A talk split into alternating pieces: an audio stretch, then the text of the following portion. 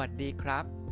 คุณกำลังอยู่กับอาจารย์อะพอดแคสต์เป็นช่องพอดแคสต์ที่ให้ความรู้ในการทำธุรกิจด้วยแนวคิดแบบสตาร์ทอัพเพื่อให้คุณเริ่มต้นด้วยแนวคิดที่ถูกต้อง ไปจนถึงการลงมือทำได้อย่างถูกต้อง ถ้าพร้อมแล้วไปรับฟังกันเลยครับ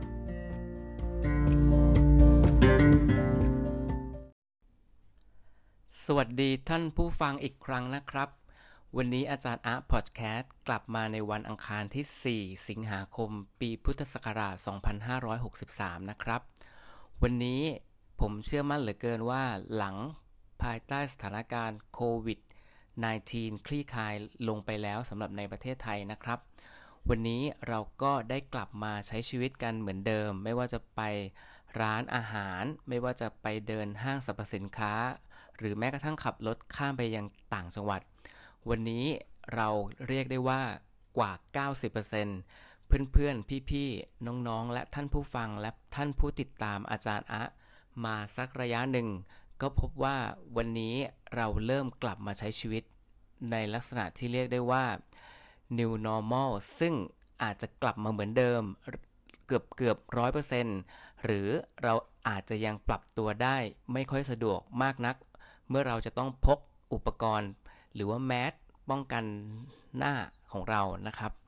สำหรับใน EP นี้นะครับเป็น EP ที่ 14 EP นี้ของผมชื่อว่าปัจจัยอะไรสำคัญที่สุดของการทำธุรกิจสตาร์ทอัพต้องแจ้งเพื่อนๆ พี่ๆ น้องๆ และทุกท่านที่ฟังอาจารย์อาร์พอดแคสต์ก่อนนะครับว่า EP นี้เป็นความคิดเห็นส่วนตัวนะครับ อาจจะไม่ได้ถูกใจหรืออาจจะไม่ได้ถูกต้อง ตามหลักการของใครหลาย ๆ คนที่พูดเกี่ยวกับสตาร์ทอัพไม่ว่าจะการดำเนินธุรกิจสตาร์ทอัพสำหรับท่านที่เพิ่งเริ่มเป็นช่วง idea stage หรือท่านที่ทำมาสักพักหนึ่ง เรียกได้ว่าเป็น early stage หรือระยะแรกเริ่ม หรือแม้กระทั่งท่านที่ทำมาเป็นลักษณะที่เป็น mature stage หรือเรียกได้ว่าเป็นระยะที่อิ่มตัวของการทำธุรกิจสตาร์ทอัพแล้วนะครับ วันนี้ต้อง กล่าวและก็ต้องเกินแล้วก็ต้องขอออกตัวก่อนนะครับว่า EP นี้เป็น EP ที่ 14 เป็นความคิดเห็นส่วนตัวของผม ในการที่จะเลือกนะครับว่าปัจจัยอะไรสำคัญที่สุดของการทำธุรกิจสตาร์ทอัพ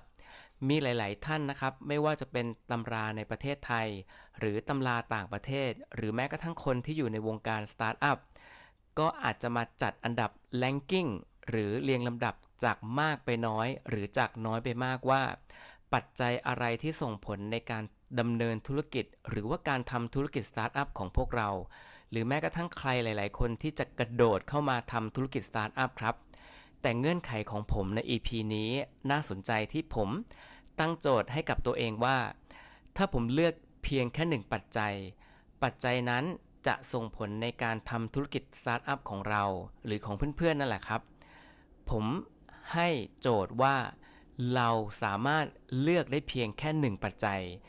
ผมจึงตั้งชื่อว่า EP นี้เป็น EP ที่ 14 ปัจจัยอะไรที่สำคัญที่สุด ผมเน้นย้ำนะครับว่าสำคัญที่สุดของการทำธุรกิจสตาร์ทอัพ ผมได้รวบรวมมาทั้งหมด 8 ปัจจัยด้วยกันนะครับ เดี๋ยวเพื่อนๆลองคิดตาม ไปได้พร้อม ๆ กับผมเลยนะครับ กับช่องอาจารย์อาพอดแคสต์นะครับ เป็นช่องที่ให้ความรู้ในทางด้านในการทำหรือในการเริ่มต้นทำธุรกิจสตาร์ทอัพนะครับ วันนี้ครับถ้าผมจะเลือกเพียงปัจจัยใดปัจจัยหนึ่ง เพียงปัจจัยเดียว เพื่อนๆทุกคนลองนึกตามหรือลองคิดตามผมก็ได้ครับว่า ถ้าเราทำธุรกิจสตาร์ทอัพหรือว่ากำลังเริ่มทำหรือว่าทำไปแล้ว หรือว่าตอนนี้กำลัง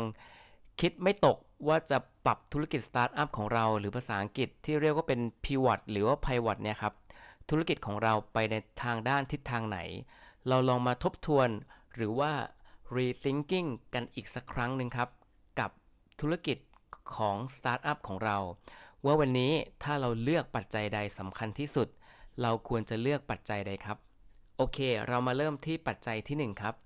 วันนี้หลายคนบอกว่าจะเริ่มต้นทำธุรกิจสตาร์ทอัพหรือธุรกิจ SME หรือธุรกิจใด ๆ ก็ตาม ส่วนใหญ่ร้อยละ 99%ผมให้เกือบเกือบร้อยเปอร์เซ็นต์เลยครับ เราจะมักจะมองย้อนกลับมาว่า ถ้าไม่มีเงินทุนเราไม่สามารถเริ่มต้นธุรกิจใด ๆ ได้เลยครับ เพราะฉะนั้นปัจจัยที่ 1 เป็นปัจจัยทางด้านเรื่องของเงินทุนครับ วันนี้ถ้าเพื่อนๆจะเริ่มต้นทำธุรกิจ โดยเฉพาะอย่างยิ่งธุรกิจสตาร์ทอัพครับ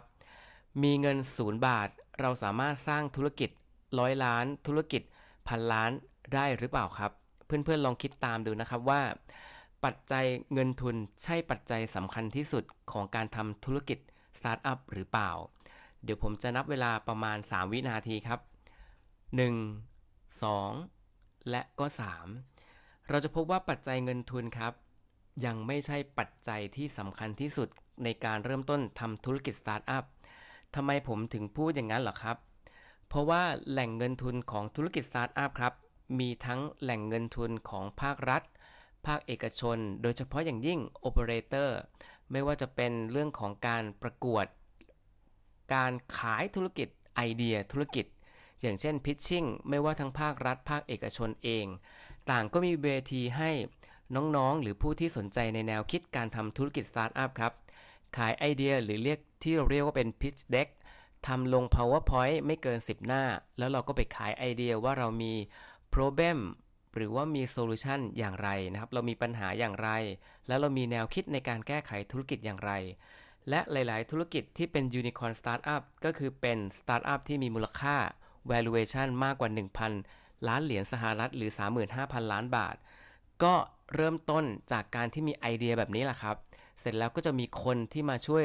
ลงทุนลงขัน ไม่ว่าจะเป็น Facebook ไม่ว่าจะเป็น Instagram ไม่ว่าจะเป็น Line หรือแม้กระทั่ง Alibaba หรือแม้กระทั่งธุรกิจที่เป็นระดับโลกใหญ่ ๆ แม้กระทั่งตัวของคุณอีลอน มัสเองก็เกิดจากการระดมทุนหรือเกิดจากการที่มีนักลงทุน โดยเฉพาะนักลงทุนที่โด่งดังระดับโลกก็คือคุณมาซาโยชิซังนะครับที่ซื้อนะครับหลายๆ ธุรกิจเลยนะครับ เรียกได้ว่าเป็นเจ้าพ่อ แห่งวงการสตาร์ทอัพที่เรียกว่าเป็นเป็น VC นะครับ ไม่ว่าจะซื้อ WeWork ที่เป็นธุรกิจธุรกิจ Co-working Space นะครับ ไม่ว่ามาซาโยชิซังนะครับ จะไปถือหุ้นนะครับใน SpaceX หรือในกลุ่มของเทคโนโลยีต่างๆ เพราะฉะนั้นจะเห็นได้ว่าปัจจัยที่ 1 เงินทุนหรือว่าเงินเริ่มต้นในการทำธุรกิจสตาร์ทอัพนั้นยังไม่ใช่ปัจจัยที่สำคัญที่สุด เพราะเราสามารถ ระดมทุนหรือว่า red fund หรือแม้กระทั่งขายไอเดียพิชชิ่งให้กับนักลงทุนผู้ที่มีเงินทุนหรือที่เราเรียกว่าเป็น venture capital หรือเป็น VC หรือเป็นลักษณะที่เป็น corporate หรือว่า co CVC เช่นกันนะครับ ปัจจัยที่ 2 หลาย ๆ คนบอกว่ารูปแบบธุรกิจหรือ business model เป็นปัจจัยที่สำคัญ แต่ผมก็ยังคิดว่ารูปแบบธุรกิจของเราครับ ยังสามารถเปลี่ยนแปลง ได้เรื่อยๆนะครับ วันนี้ยกตัวอย่างอย่างเช่นสตาร์ทอัพที่เป็น Line นะครับ เมื่อก่อนก็จะเป็นแชทนะครับโซเชียลแชทนะครับ ใช้ใช้ไลน์กันไม่ว่าจะเป็นประเทศสิงประเทศไม่ใช่สิงคโปร์โทษทีนะครับ เป็นประเทศของฝั่งเอเชีย ยุโรปเกาหลีไทยนะครับ แล้วก็ฝั่งของอินโดนีเซียถ้าผมจำไม่ผิดนะครับตรงนี้นะครับ เหล่านี้นะครับเริ่มต้นจากการที่เป็นแชทคอมเมอร์สครับ ปัจจุบัน Line ก็ได้แตกลายธุรกิจเป็น Line Man Line Delivery ส่งอาหาร หรือแม้กระทั่งส่งสินค้าต่างๆ นานานะครับ แล้วก็ล่าสุดถ้าผมจำไม่ผิดนะครับ Line Man ก็ได้ Take Over ของวงในมูลค่านะครับ valuation ประมาณ 3,000 ล้านบาทไปเรียบร้อยแล้วครับ นั่นย่อมหมายความว่า business model หรือรูปแบบธุรกิจของ startup เวลาที่เราทำครับ ตั้งแต่ day 1หรือวันที่ 1 กับ along the way หรือที่ผ่านมาจนถึงปลายทางครับ หรือเรียกว่าเป็น end game หรือ หรือที่เรียกว่าเป็น exit strategy หรือการที่เราจะขายธุรกิจ หรือเรียกว่าออก IPO ย่อมมีการเปลี่ยนแปลงธุรกิจครับ วันนี้ไม่จำเป็นเลยครับว่าเรามีรูปแบบธุรกิจของสตาร์ทอัพรูปแบบที่ 1 แล้วเราไม่สามารถ pivot หรือว่าเปลี่ยนแปลงรูปแบบธุรกิจไปเป็นรูปแบบที่ 2 3 4 นั่นก็ย่อมหมายความว่า รูปแบบธุรกิจสตาร์ทอัพของเราครับ วันนี้เราอาจจะมี moment eureka มันต้องใช่มันต้องโดน แต่พอผ่านการทดสอบ เราทำ Market Validation หรือการที่เรามีลูกค้าแล้วลูกค้ามาบอกเราว่าให้เราปรับเปลี่ยนรูปแบบธุรกิจโมเดล เราก็ยังสามารถปรับเปลี่ยนรูปแบบธุรกิจสตาร์ทอัพของเราได้อย่างเรื่อยๆ ดังนั้นปัจจัยที่เป็น business model หรือรูปแบบธุรกิจของการทำธุรกิจสตาร์ทอัพนั่นก็ยังไม่ใช่ปัจจัยที่สำคัญที่สุดครับ เพราะว่าเราสามารถปรับเปลี่ยนรูปแบบโมเดลธุรกิจของเราอยู่ได้เรื่อยๆ ครับ ปัจจัยที่ 3 ครับ ปัจจัยเรื่องของลูกค้า หรือคู่ค้าทางธุรกิจนั่นเอง วันนี้ครับหลายคนบอกว่าจะเริ่มสร้าง unfair advantage หรือความได้เปรียบอย่างไม่แฟร์ของการทำธุรกิจสตาร์ทอัพ เช่น เราอาจจะมีคู่ค้าที่ดี คู่ค้าที่เราเป็น partnership model หรือการที่เราเซ็นสัญญา MOU อะไรก็แล้วแต่ วันนี้ครับสิ่งที่ผมได้พบเจอในการทำธุรกิจสตาร์ทอัพนั้น วันนี้ครับเราสามารถมีคู่ค้าได้มากกว่า1ราย วันนี้ครับลูกค้าของเราอาจจะกลายเป็น B2B หรือเป็น business to business หรือเป็น B2C หรือเป็น business to customer หรือเรียกว่าเป็น end user ก็ได้ วันนี้ครับหลายคนบอกว่าให้เราเขียน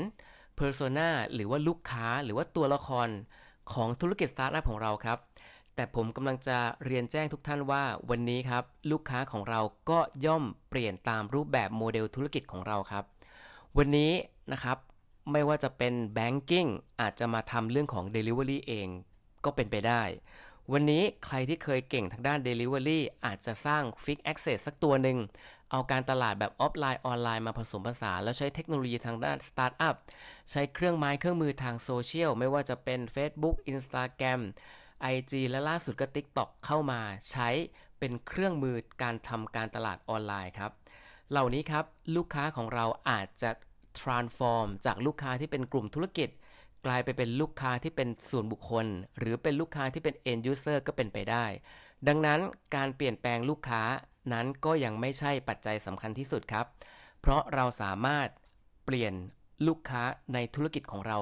ได้ในธุรกิจที่เรียกว่าเราสามารถปรับรูปแบบโมเดลธุรกิจ แล้วลูกค้าของเราก็จะเปลี่ยนแปลงไปในธุรกิจสตาร์ทอัพนั่นเอง ปัจจัยที่ 4 ครับ เพื่อนๆลองนึกตามนะครับว่าวันนี้ถ้าเรามีนักลงทุนมาลงทุนให้เรา เช่น นักลงทุน Angel Investor หรือใครแปลว่าเป็นนางฟ้าหรือเป็นเทวดาก็แล้วแต่ หรือเป็น Venture Capital หรือที่เรียกว่าเป็น VC หรือแม้กระทั่งเป็นบริษัทขนาดใหญ่ที่มีองค์กรภายในที่จัดแผนกของสตาร์ทอัพขึ้นมาที่เป็น Corporate VC หรือว่า CVC ครับ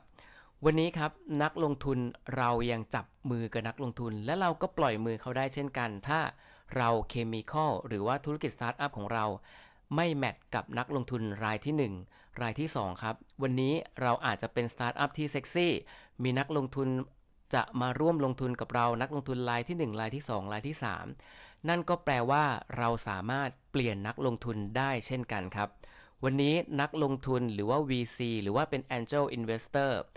ยังมีความสำคัญน้อยกว่าตัวภายในองค์กรครับ หลาย ๆตำรานะครับ หลาย ๆ ประสบการณ์จากผู้ที่ทำธุรกิจสตาร์ทอัพก็ค้นพบแล้วว่า การที่เรามีนักลงทุน แล้วนักลงทุนนั้นไม่เข้าขาการทำงานกับผู้ร่วมก่อตั้ง หรือผู้ก่อตั้งสตาร์ทอัพนั้น เรายังไม่จำเป็นต้องมีนักลงทุนครับ การทำธุรกิจสตาร์ทอัพไม่จำเป็นที่จะต้องระดมหา เงินลงทุนตั้งแต่ตั้งต้นครับ เราอาจจะใช้เงินลงทุนของตัวเอง หรือที่เราเรียกว่าเป็น bootstrapping นั่นเอง วันนี้ครับ นักลงทุนยังไม่ใช่ปัจจัยที่สำคัญที่สุดในการทำธุรกิจสตาร์ทอัพอย่างแน่นอนครับ ปัจจัยที่ 5 ครับ เพื่อนๆหลายคนพี่ๆน้องๆ หรือท่านที่มีความรู้ทางด้านสตาร์ทอัพก็อาจจะบอกว่าวันนี้สตาร์ทอัพของเราต้องการสิทธิบัตรครับ วันนี้สตาร์ทอัพต้องการเทคโนโลยี วันนี้สตาร์ทอัพของเราต้องการนักพัฒนาโปรแกรม นักทำ coding อันดับหนึ่งหรือนักทำที่เป็น Data Scientist ครับ วันนี้ไม่ใช่อย่างที่เราต้องการแล้วครับ วันนี้หลาย ๆ ธุรกิจสตาร์ทอัพครับ อย่างเช่นวงในก็ไม่สามารถจดสิทธิบัตรได้ครับ ในเรื่องของการที่มีเครือข่ายของร้านค้าครับ มีหลาย ๆ ธุรกิจสตาร์ทอัพครับ ไม่จำเป็นที่จะต้องมีสิทธิบัตรเลยครับ อย่างเช่น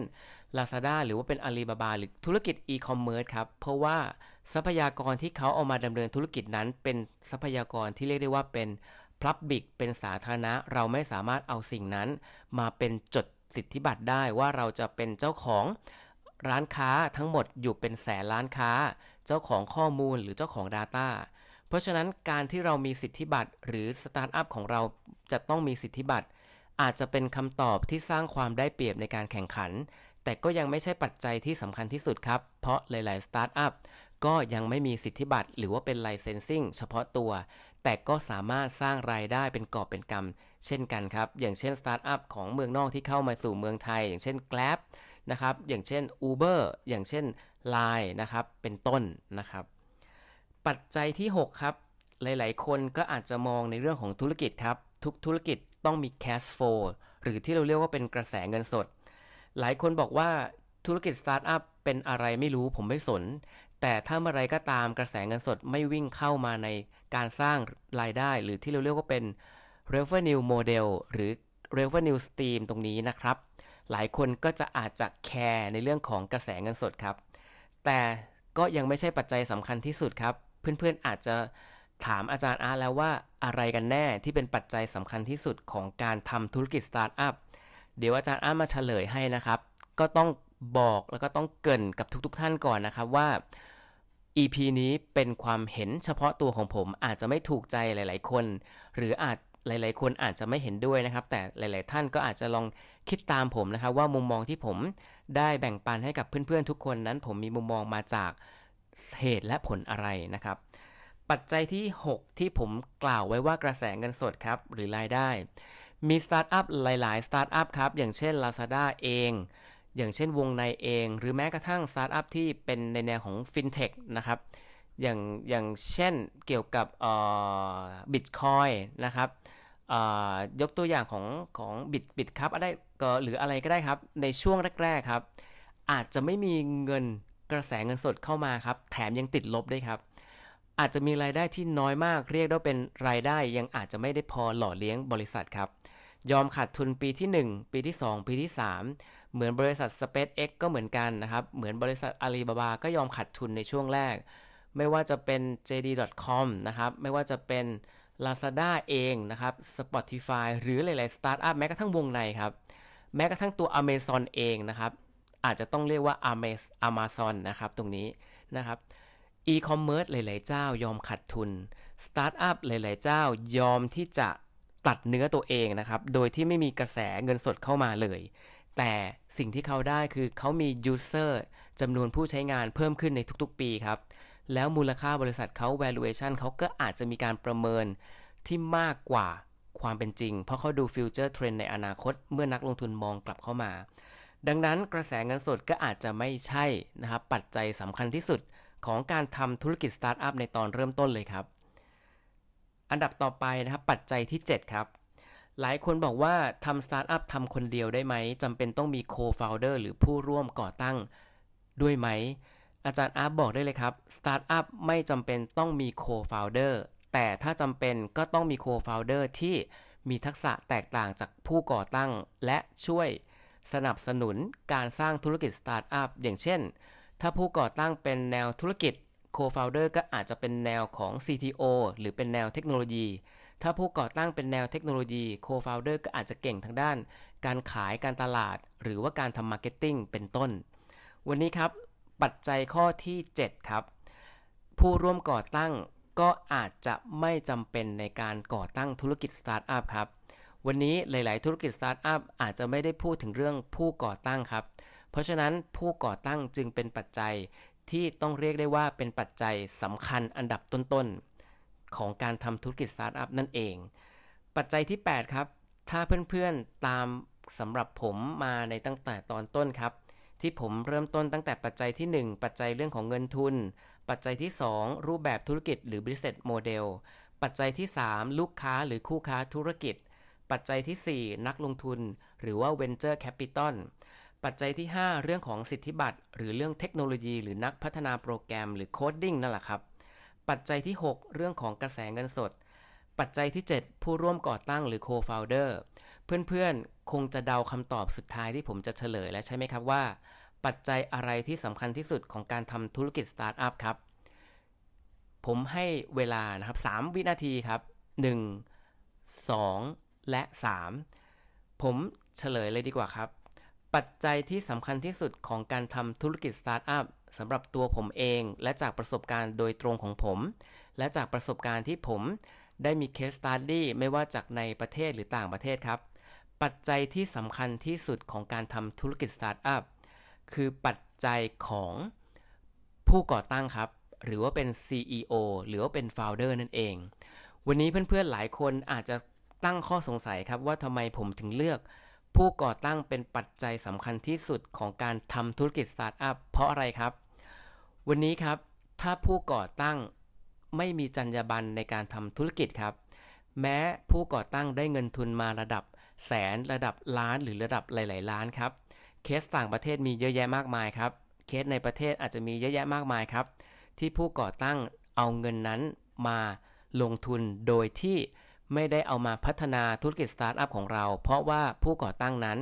ขาดความซื่อสัตย์หรือที่เรียกว่าเป็น integrity นั่นเอง วันนี้ครับผู้ก่อตั้งจะต้องมีความกระตุ้นทีมงาน หรือโน้มน้าวหรือว่า motivation ทีมงานครับ เพื่อให้ทีมงานของเราได้ไปต่อครับ ไม่ว่าเราจะ raise fund รอบที่ 1 หรือ raise fund รอบที่ 10 แล้วเรายังไม่ได้เงินทุน เพราะฉะนั้นธุรกิจสตาร์ทอัพต้องการผู้นำหรือที่เรียกว่าเป็น change leader ผู้นำการเปลี่ยนแปลง ผู้ก่อตั้งต้องมีทักษะของความเป็นผู้ประกอบการ หรือที่เราเรียกว่า entrepreneurship ผู้ก่อตั้งต้องมีภาวะผู้นำหรือที่เราเรียกว่า leadership ผู้ก่อตั้งต้องมีการโฟกัสใน core business หรือว่าเป็นแนวทางของการทำธุรกิจของเราอย่างชัดเจนครับ ถ้าวันนี้เราทำงานกับผู้ก่อตั้งที่ไม่โฟกัสในสิ่งใดสิ่งหนึ่ง เราก็จะพบว่าหางแถว หรือว่าทีมงานของเราก็อาจจะเกิดอาการรวนได้ครับ เพราะว่าผู้ก่อตั้งไม่ได้มี passion ในการสร้างธุรกิจสตาร์ทอัพอย่างแท้จริงครับ วันนี้ผมอาจารย์อะจึงต้องยกให้ผู้ก่อตั้งหรือ CEO หรือ Founder ครับ เป็นปัจจัยสำคัญที่สุดของการดำเนินธุรกิจ หรือการทำธุรกิจสตาร์ทอัพได้ครับ วันนี้รูปแบบธุรกิจของเราไม่ work ไม่เป็นไรครับ นักลงทุนมองกลับมาที่ทีมงาน นักลงทุนมองกลับมาที่ผู้ก่อตั้ง สามารถ pivot หรือปรับเปลี่ยนธุรกิจโมเดล ให้ไปต่อได้ไหม ดังนั้นผู้ก่อตั้งหรือ CEO หรือ Founder เป็นคนที่สำคัญที่สุดของการทำธุรกิจสตาร์ทอัพวันนี้ไม่มีเงินทุนครับ ผู้ก่อตั้งก็จะต้องเอาหน้าตัวเองไปขายไอเดียธุรกิจครั้งที่ 1 ครั้งที่ 2 ครับ โดยที่ผู้ก่อตั้งหรือว่า Founder หรือ CEO นั้น ต้องไม่มีความย่อท้อในการทำธุรกิจสตาร์ทอัพครับ วันนี้ครับ CEO หรือผู้ก่อตั้งจึงเป็นปัจจัยที่สำคัญที่สุดของการทำธุรกิจสตาร์ทอัพครับ ไม่ว่าเราจะเปลี่ยนแปลงลูกค้าไปเป็นใคร